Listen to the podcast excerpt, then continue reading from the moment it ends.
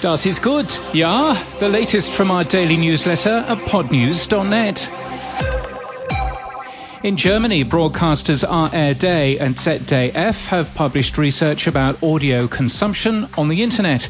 Podcast listening has doubled in the last four years in Germany, says the data. Now, 40% of German adults listen at least once a month to podcasts.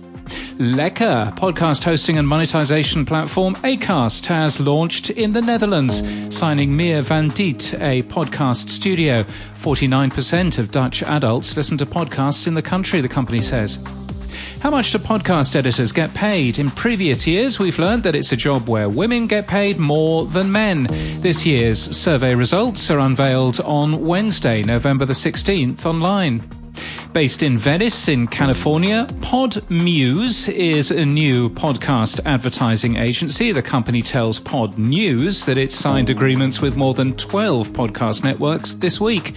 Their focus is to provide brands with an effective media plan, including host read ads, programmatic audio, and branded content. AI generated podcasts are all the rage, and Eric Borgos has described how he aims to make more than 100 automated shows and upload them automatically through Buzzsprout. His code comes up with the title, the artwork, the images, and the content. We link to that today from our show notes and our newsletter at podnews.net. And happy first birthday to Courtney Kosak's Podcast Bestie newsletter, which aims to be a weekly newsletter and best friend to podcasters.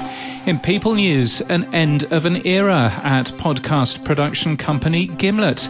Alex Blumberg, the co-founder of the company, quietly left Spotify last month, it's emerged. And in podcast news, in Little America, the official podcast, meet a man called Goran, who will get you married in 60 seconds. It's an Apple original podcast produced with Vox Media. And the Podnews Weekly Review is like Podnews, but longer. It's a review of the week's podcasting news with Sam Sethi, formerly an executive with Netscape and TechCrunch and me, the editor of Podnews and the man currently saying these words. This week, Nick Ivanov from Visi talks about his tool for enriching podcasts. And that's the latest from our daily newsletter. To read all the stories and subscribe, we're at podnews.net.